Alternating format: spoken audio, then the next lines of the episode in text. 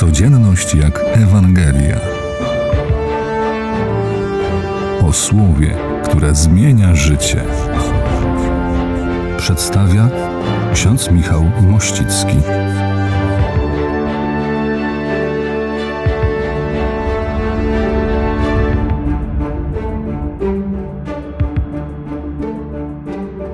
W dzisiejszej Ewangelii słyszymy przypowieść o przewrotnym synu. Jest to przypowieść o ojcu, który ma dwóch synów, których wysyła do pracy. Jezus demaskuje w takiej przypowieści odrzucenie Jana Chrzciciela. Mamy tutaj dwie postawy.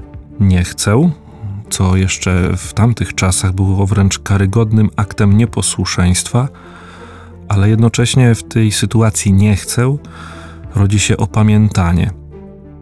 Drugi syn mówi: Idę, panie. Używa słowa panie, co przypomina Jezusowe nauczanie o mówieniu: Panie, panie. Mówią do niego panie, panie, ale nie wypełniają woli ojca.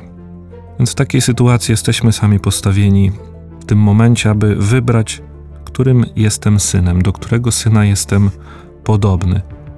Kardynał Schuster mówił, że świętość nie polega na braku upadków, ale na postanowieniu, aby już więcej nie upadać.